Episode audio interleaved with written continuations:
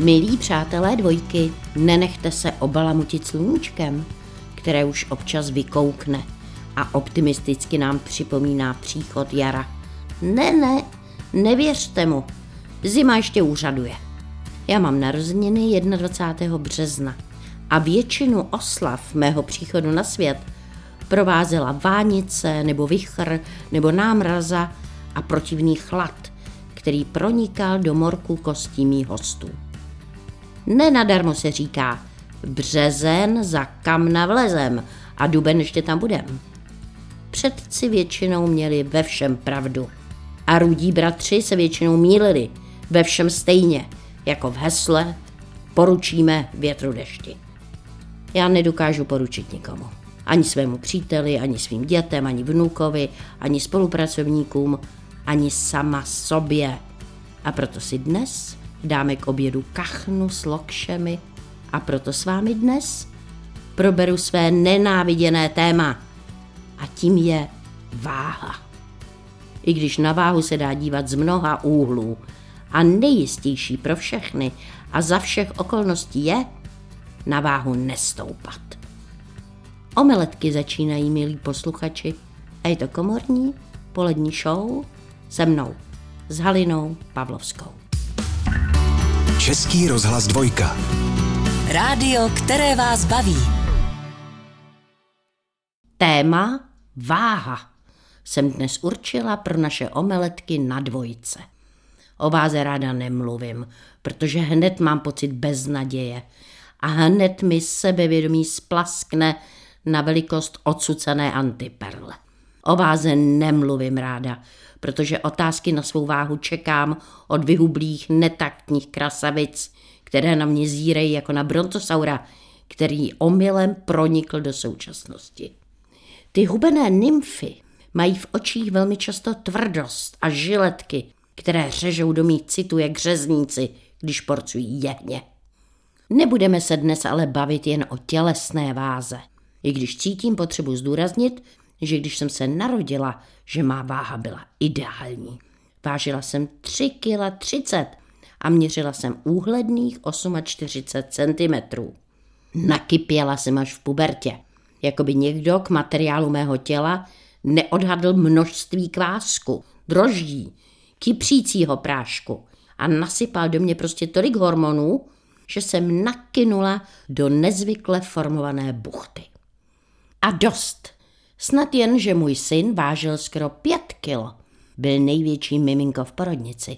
A teď je z něj útlý mladý muž, který má do lam železa nesmírně daleko.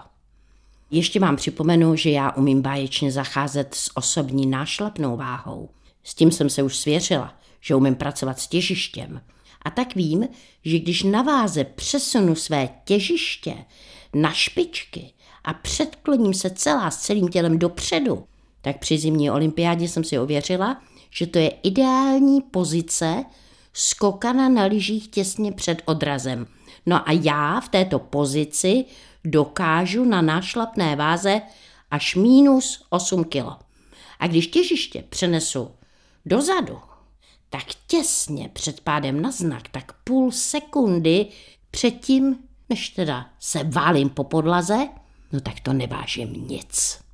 A více o váze řekneme po písničce. Snad jenom ještě dodám, když si vás nikdo neváží, zničte ho svou tonáží. Omeletky Haliny Pavlovské Na dvojce. Milí posluchači Omeletek na dvojce, mluvíme dnes o váze. Možná, že někteří z vás si už před písničkou všimli, že trochu chraptím. A nejenom to, já mám i kašel a trošku se i dusím.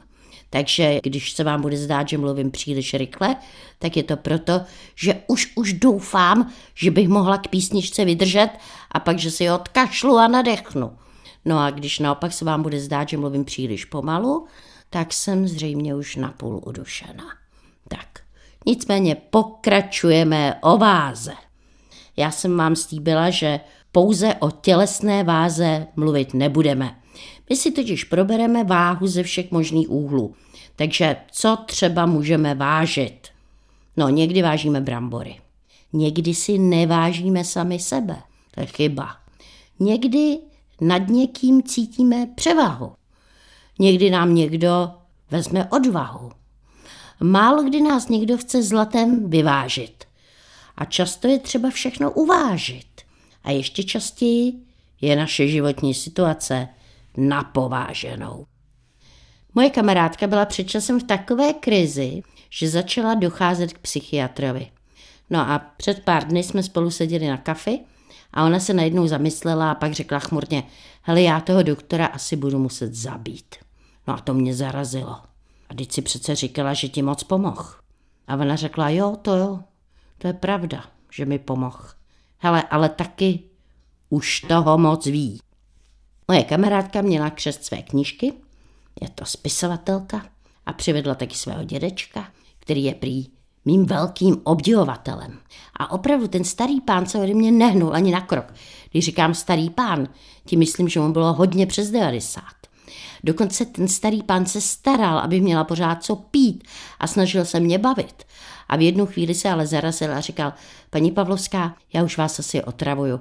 Asi byste si chtěla povídat i s někým jiným. Já se moc omlouvám, ale když vy mi tak nějak připomínáte moje mládí. No a potom ten starý pán zvážněl a vrhl na mě bezelstní pohled a dodal, víte, to vy už si vůbec neumíte představit, ale já, já jsem měl strašné mládí. Já mám často problémy s uplatňováním autority vůči mému vnukovi. Tuhle jsem přišla domů a dcera mi hlásila, že přišel mail od Hugovy učitelky a že se má za ní co nejdřív dostavit. No tak jsem si zavolala vnuka a zeptala jsem se ho, co se děje. A on vzdychnul a řekl, no já ti to teda řeknu. Ale než na mě začneš hřvát, tak si prosím tě uvědom, že jsem v tomhle domě jediný, kdo si pamatuje všechny tvoje hesla. No a to je pravda. Tak jsem všechny své připomínky pečlivě zvážila. O váze si povídáme dneska v omeletkách a pokračovat budeme po písničce. Omeletky Haliny Pavlovské Na dvojce. O váze si dnes povídáme na dvojce v omeletkách. Můj přítel má na své nášlapné váze nalepený lístek se zněním. Čísla nic neznamenají, důležitější je charakter. No a s tím já naprosto souhlasím. Včera jsem na zastávce mimo děk zaslechla telefonát pána ve středních letech a ten pán byl v takové příjemné střední váze. Vím, že je to něco, co bys hodně chtěla, ale já osobně jsem zásadně proti tetování. A to samé platí o náušnici v obočí. Uvědom si, že už se toho pak nezbavíš do konce života. A navíc si myslím, že dokud žijeme spolu, měla bys taky respektovat i moje přání. Já jsem tomu pánovi v duchu zazáviděla, tu jeho otcovskou neústupnost. Líbilo se mi, jak je rázný a přitom jak elegantně váží slova. Ale pán najednou dodal, já hlavně vůbec nechápu, k čemu ti to tetování bude, mami. Moje maminka učila celý život děti na druhém a později i na prvním stupni základní školy. Byla hodná, byla obětavá, byla starostlivá, až příliš starostlivá. Nejhůř jsem to snášela v pubertě. V sedmnácti jsem se šíleně zamilovala a můj kluk pro mě přišel, že spolu půjdeme do kina a já jsem ho představila doma. A pak jsme vycházeli z bytu, on mě už za ruku, já jsem se lehce vznášela a moje maminka řekla, a nezapomněla se vyčůrat? No a v tu chvíli jsem se přestala vznášet. A moje maminka starostlivě dodala, no nedívej se tak, já jenom, aby s tím pak neměla problémy. I když své děti spoustou věcí rozčiluju, někdy mě dojmou nečekaným přívalem své péče. Třeba nedávno jsme byli na chalupě, bylo docela hezky, tak předjarně. A mě popadla romantická nálada a šla jsem se sama projít k lesu. A byla jsem pryč asi hodinu, když mi zazvonil mobil a z něj na mě má dcera dramaticky vychrlila. Ježiš, to jsem ráda, že jsi to zvedla. Teď přiběhla sousedka, že tu prej v okolí přepadli nějakou babu. No tak jsem o tebe měla hrozný strach. Má dcera, hlavně když byla mladší, tak to nikdy nepřeháněla s úklidem. A já jsem jí vždycky dávala za vzor sestřenici. Mimochodem, já jsem nenáviděla, když mi moje máma dávala za vzor moji sestřenici. A dcera mi ocekla, no jasně, sestřenice je tak čistotná, že má vymitej i mozek. Moje kamarádka Marika je dokonalá manželka, je dokonalá žena, je dokonalá matka. Přesto její manžel neustále něco vyčítá, kibicuje. Nedávno, když uklidila celý byt a přivezla nákup a uvařila skvělou večeři a upekla bábovku, tak si konečně unavená sedla. A její manžel rozladěně poznamenal, že v té bábovce je moc rozinek. No a tomuto tématu věnoval asi 15 minut. A Marika se mi svěřila, že si v tom okamžiku připadala vedle něj jako sportovec, vedle svého trenéra, který o něm říká před televizními kamerami.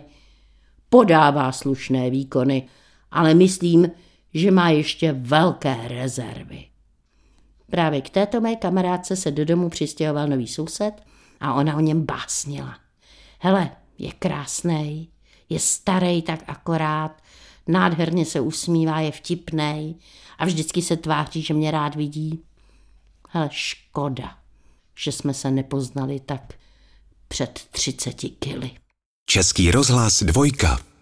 Smažíme omeletky na dvojce a naplnili jsme je váhou. A já jsem přesvědčena, že právě teď a nejen váhou oslovujeme mnohé z vás posluchaček. Já to neříkám kvůli faldíkům a záhybům. Já zdůrazňuji to naše ženství proto, že mě rozhorčilo, že jsem se včera na internetu v souvislosti s hledáním inspirace k dnešnímu tématu dozvěděla, že kdysi, ale zas tak šíleně dávno to není, se na španělském dvoře jídlo mužům podávalo na stole, ale ženám se servírovalo výhradně na podlahu. Jenom královna měla výsadu. Té se prostíralo na maličkém stolečku. No tak dneska už můžeme v klidu stolovat. I když znám mnoho lidí, a zejména mužů, kteří stolují takovým způsobem, že by jim to víc slušelo v chlívku u koryta. Sice dnes budeme mít k obědu kachnu s lokšemi, ale zároveň můj vnuk bude mít řízek se salátem. A proto si teď uděláme vídeňský bramborový salát bez majonézy, protože můj vnuk majonézu nejí. Ostatně tento salát je zdravější a k vídeňským řízkům, k jakýmkoliv řízkům, chutná skvěle. Potřebujeme na něj 800 gramů brambor, ideální je varný typ A. Potřebujeme 2 deci horkého hovězího vývaru, dvě lžíce najemno nasekané cibule, 6 lžic slunečnicového oleje, 3 lžíce jablečného octa, sůl, pepř, pažitku, nebo polníček.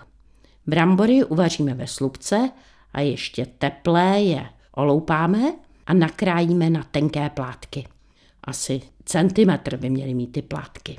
Potom je dáme do mísy a přidáme asi polovinu horkého vývaru, ocet, olej a cibuli. A vydatně osolíme a opepříme. A brambory pomalu mícháme, dokud se všechno v míse nespojí na krásnou krémovou zálivku. To se pozná docela snadno, protože brambory budou pěkně lesklé a rovnoměrně obalené. V průběhu podle potřeby přidáváme vývar. No a znovu ten vývar pomalu vmícháváme a potom podáváme s nasekanou pažitkou nebo s polníčkem. A pro extra krémový salát si můžeme pomoci trochou rozmačkaný brambor navíc. Stačí rozmačkat asi čtvrtinu brambory, vlisu na česnek, rozmíchat v trošce vývaru a přidat hned v úvodu do mísy. No a tak budeme mít dokonalou kremovou zálivku na první dobrou. No a co bych dodala? Asi toto. Svá kila si chraň, vizu nám se braň. Omeletky Haliny Pavlovské Na dvojce. Váha je tématem omeletek na dvojce A s váhou určitě souvisí povídka, kterou jsem před lety napsala. Ta povídka se jí jmenuje Po jaké postavě muži touží a jak předstírat, že ji máme. Je na místě ujasnit si typologie ženské postavy. Postava A. Ideální, všemi milovaná, obdivovaná, žádaná je žena, která má prsa tak akorát do mužské dlaně, která má výrazně úzký pas, které se klenou boky a která má ladné nohy zakončené útlými kotničky. Postava je klenutá žensky, ale jemně a muži ani nedýchají, když se tyto ženušky oblečou do bikin, opřou se lokty o písek pláže, vyzdvihnou ňadra a dají prostor nejen fotografovi, ale i vyniknout linií svých boků. Tuto symetricky tvarovanou žensky oblou a přitom jemnou postavu má dneska, když se tak rozhlížím na přelidněných koupalištích, naštěstí málo kdo. B. Spousta mladých holek na to ovšem není vůbec špatně. Jenom mají občas stehna dlouhá, takže působí, jako by chodili na chudách. Jejich trupy jsou tak dlouhé, že průměrný muž k ňadrům ani nedohledne a zadeček mají tak zanedbatelný, že ani nestojí za to se na něj posadit. A ani na něj šít normální kalhotky. Stačí přece skřížit jen dvě šňůrky a tanga jsou tu. C. Další ty postavy je na tom hůř.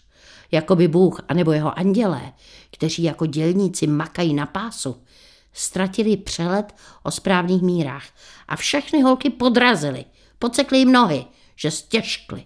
Stehna se vyboulila vepředu i vzadu, lítka se nakupila do tvaru džbánu, zadek se vyšpulil nebo protáhl ke kolenům a nebo rozšířil do tvaru pohodlného křesla.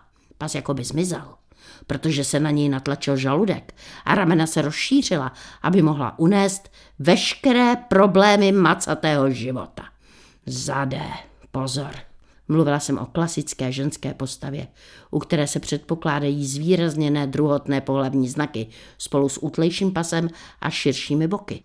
Existuje ale taky typ ženy, u které se na boky a pas úplně zapomnělo. Tyhle ženy se blíží vzhledem k chlapcům. Mají postavu tvaru trouhelníku, postaveného na špičku. Starší ženy s touto postavou pak bohužel přestávají kopírovat chlapce a stávají se z nich parodie mužů. To znamená, že jim špičatí zadek, hubnou nohy a narůstá břicho. A s břichem jsou samozřejmě vidět i ženy s klasickou ženskou postavou. To zas příroda ukládá všechny ženské zkušenosti v podobě sádla do obručí, které ženu obtáčejí a všem mužům dávají svou existencí na vědomí, tak s touhle už se na plození dětí počítat nedá. Za E. Existuje ovšem také spousta žen, které mají postavu takovou nějakou přijatelnou. Hodně často se oháním slovem normální. Normální postavu jsem totiž vždycky chtěla mít já. Slovo normální v souvislosti, v kterém ho teď použiji, znamená postava nějak výrazně hezká, ale v hranicích obvyklé normy. Do této kategorie počítám asi 80% žen, které mají plochý zadek nebo skleslá ramena nebo širší boky a skoro žádná prsa nebo kratší krk a široké kotníky pod sloupovitými lítky nebo vytáhlá tělíčka s kostičkami tak křehkými, že vypadají jako teploměr. Do této kategorie patří holky se silnými stehny a polštářem tuku podňadry a na zádech, holky s nohama tak hubenýma, že připomínají ohnuté dráty, s dlouhými trupy a krátkými spotky, s vyčnívajícími lopatkami a zadkem, který sahá až ke kolenům. A všechny tyto postavy jsou v podstatě docela fajn. Když se zabalí do sukní, do kalhot, do svetrů a do šatů. A když se pozornost mužů upře na to, co se jim nedá upřít, na to, co dělá ženu ženou, i když to není vidět. No a teď víc než kdy jindy platí, ukazujte se na zí dřív, než se vám figurka zkazí. Omeletky Haliny Pavlovské. V sobotu a v neděli v pravé poledne Na dvojce. Už jsme omeletky téměř dosmažili, ale ne, nebojte se, milí posluchači, I dnes tady na dvojce zazní váš příběh. Lépe řečeno, přečtu vám text, který mi do omeletek poslal posluchač, pan inženýr Jiří Čutka. A doufám, že vám bude příkladem a že i vy mi pošlete své zážitky a postřehy a pošlete je na adresu halina zavináč rozhlas.cz a nebo na adresu Českého rozhlasu dvojka omeletky Vinohradská 12 Praha 220 00. Tak a teď čtu text pana inženýra Jiřího Čutky s názvem Turistická. Po dlouhých letech vědeckého bádání jsem dokázal vytvořit definici turistiky, která zní zvednout zadek a někam se přemístit. Cestovní ruch je pojem značně mlhavý. Nespecifikuje ani minimální vzdálenost a tak může zahrnovat i domácí výpravy po trase gauč, lednička, gauč. Tento populární okruh řadíme podle švýcarské kategorizace pod takzvanou T1, protože nic jednoduššího neexistuje. Cituji, T1, charakteristika cesta, v našem případě do ledničky, je upravena a značena. Při normálním chování může být riziko pádu do značné míry vyloučeno. Za B. Požadavky? Žádné. Vhodné i s teniskami. Orientace je obvykle možná bez mapy. Nechápu a ptám se, proč mapa? Proč tenisky? Kdo ví, jestli Švýcaři ledničky vůbec znají. Naštěstí tu máme taky tuzemskou kategorii nejnižší obtížnosti značenou velkým A. Cituji, jde o kratší trasy do pěti kilometrů, téměř výhradně po rovině. Nevyžadují jakoukoliv orientaci. Cesta vás jakoby sama vede. No a tomu já říkám zásah do černého. Čeští autoři jistě podnikali průzkumné výpravy do ledničky, jako na běžícím pásu. A Švýcaři tak ostrouhali tu svoji biomrkvičku i s té jedničkou. Kuchyňská trasa má samozřejmě své nesporné výhody. Turista nebývá zachvácen cestovní horečkou a dress code povoluje pyžamo a trenýrky. Příruční zavazadlo, což bývá salám s pivem bez váhového omezení, přenáší se pouze jednou při návratu do základního tábora, tedy na gauč. Nikoho přitom nehoní čas, pouze mlsná. A v případě dostatečný zásob není co řešit. Jenže ať si je obsah lednice sebepřitažlivější, najdou se jedinci, kterým to nevoní. Horká krev jim v žilách kolotá a vyrážejí objevovat třeba nový druh žížely, či žvíkat betel, kde si v pralesích východního Timur. Taková exotická výprava se může pěkně zašmodrchat. Začíná, jak známo, očkováním, což je dnes problém hojně diskutovaný. Pokud se cestovateli tento druh opíchávání příčí, popřejme mu štěstí, bude ho potřebovat. Dalším zádrhelem může být fyzická zdatnost. Vím, co znamená i jen obyčejná procházka deštným pralesem, a to jsem šel výhradně po dřevěné pěšině.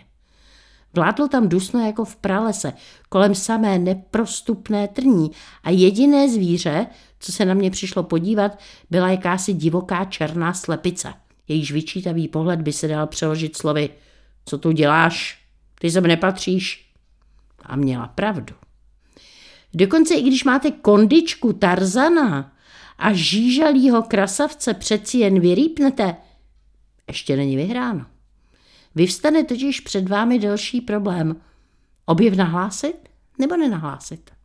Dilema za vás naštěstí vyřeší celní kontrola. Milou žížalu vám zabaví s tím, že jednou bude určitě zákonem chráněna a vy se jim tam nemáte co šťourat v zemi. Úředník uloží vzácný nález do krabičky, opatřené pečetí, doma krabičku rozpečetí, žížalou na krymy rybičky v akváriu a vy půjdete do vazby. Obvykle vás ale propustí a to i s pěkným červeným razítkem v pase. Zákaz vstupu do země na věčné časy a nikdy jinak. Ještě, že víme z vlastní zkušenosti, jak to s těmi věčnými časy bývá. Vážení cestovatelé, vážení cestující, vážení cestáři ať už se vypravíte do ledničky nebo prožížali, přeju vám šťastnou cestou. Cest není nikdy dost. Se laví. Omeletky Haliny Pavlovské Na dvojce. O váze jsme dneska mluvili v omeletkách. A tahle informace mi připadala poměrně zajímavá. Víte, že tygr v zoologické zahradě sežere za den 8 kg masa? A slon v zoologické zahradě sežere za den 40 kg sena, 30 kg mrkve, 6 kg ovsa, 2 kg ječmene a 2 kg otrub. Kolik dokáže sežrat za den člověk, není přesně známo. Ale nejtěžší člověk světa vážil 610 kg. A když se mu podařilo zhubnout na necelý metrák, tak mu museli chirurgicky odstranit 22 kg kůže. Jo, jo, tak co k tématu váha dodat? Snad jen, že někoho tíží svědomí, někoho tíží starosti, někoho tíží kila. Těžko se smíříme s tím, když jsme zadebila. A já proto doporučuji nám všem, abychom si vážili sami sebe a nebrali se moc vážně. Asi bych to schrnula do hesla Nevažme se, odvažme se. No to je všechno. Papa a dobrou chuť. Vaše Halina Pavlovská.